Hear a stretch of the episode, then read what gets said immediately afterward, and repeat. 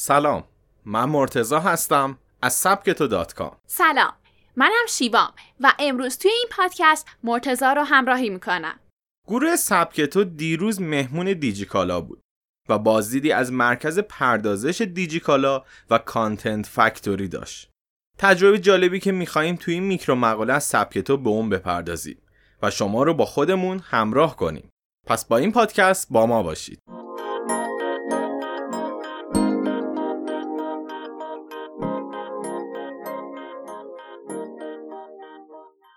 وقتی وارد محوطه دیجیکالا در نزدیکی اتوبان فت شدیم اولین چیزی که نظرمون رو جلب کرد این بود که هیچ رد و نشونه مثل تابلو از دیجیکالا وجود نداشت و تنها یک ورودی مشخص بود.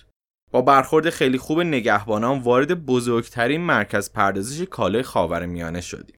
برخلاف ورود که هیچ نشونه وجود نداشت در داخل محوطه هر جا رو که نگاه می کردیم لوگوی دیجیکالا رو می دیدیم ورودی ساختمون ها، انبارها، روی پل های اتصال بین قسمت های مختلف انبار و هر جا که فکرشو بکنین لوگوی بزرگ دیجیکالا نقش بسته بود.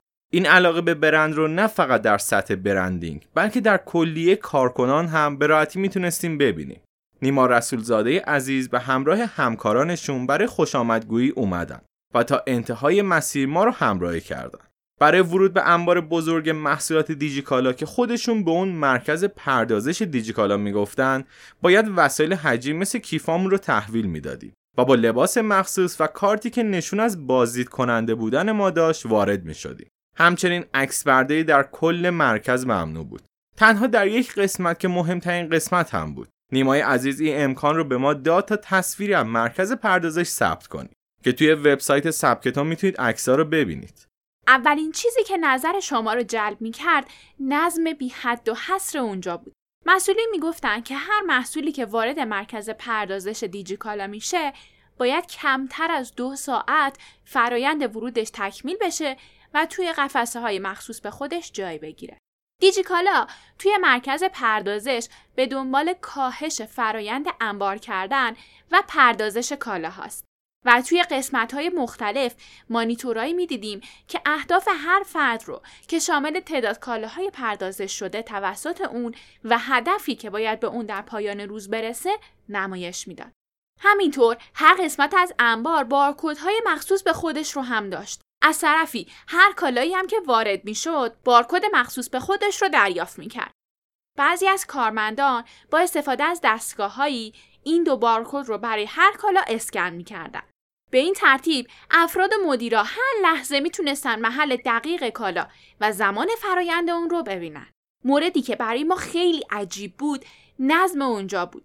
حتی روی میزهاشون برچسب های جای موس کیبورد، مانیتور، پرینتر هم مشخص شده بود و کارمندا بعد از شیفت کاری باید عینا وسایل رو توی قسمت های مشخص شده قرار می‌دادن. همینطور توی قسمت های مختلف کلی توضیح در مورد فرایندها قرار داشت تا کارمندای بخشها بیشترین نظم رو در کنار تمیزی اون بخش داشته باشن. توی انبار آمازون که بزرگترین فروشگاه اینترنتی دنیاه فرایند آماده سازی سفارش مشتری اینجوریه که هر کارمندی لیست سفارش یه مشتری رو دستش می‌گیره توی انبار و قفسه ها دنبال کالاهایی که سفارش داده میگرده و اونها رو توی یک سبد جمع می‌کنه دقیقا مثل یه هایپرمارکت اما دیجیکالا این روش رو مناسب نمی‌دونست و پردازش سفارش ها رو از انبار به انبار انجام می‌داد. یعنی اینکه مثلا قسمت وسایل دیجیتال فارغ از اینکه سفارش ها مال چه کسیه لیست تمام کالاهای سفارش شده رو توی سبدهایی قرار می‌دادن. بعد این سبدها رو به انبار کوچکتری می بردن و اونجا بر اساس فاکتور هر مشتری سفارش ها از انبار کوچکتر برداشته می شد و برای بسته بندی به بخش مربوطه ارسال می شد. بعد از بازدید از مرکز پردازش به جایی رفتیم که تمام مطالب محصولات، نقد و بررسی ها و حتی عکس هم اونجا گرفته می شد. خودشون به این قسمت کانتنت فکتوری می گفتن. چون که این واحد علاوه بر این که باید خلاقیت داشته باشه باید به سرعت هم تولید محتوا کنه چون تأخیر توی این واحد به معنی بیشتر موندن کالاها توی انبار مرکزی و عدم فروش اونهاست.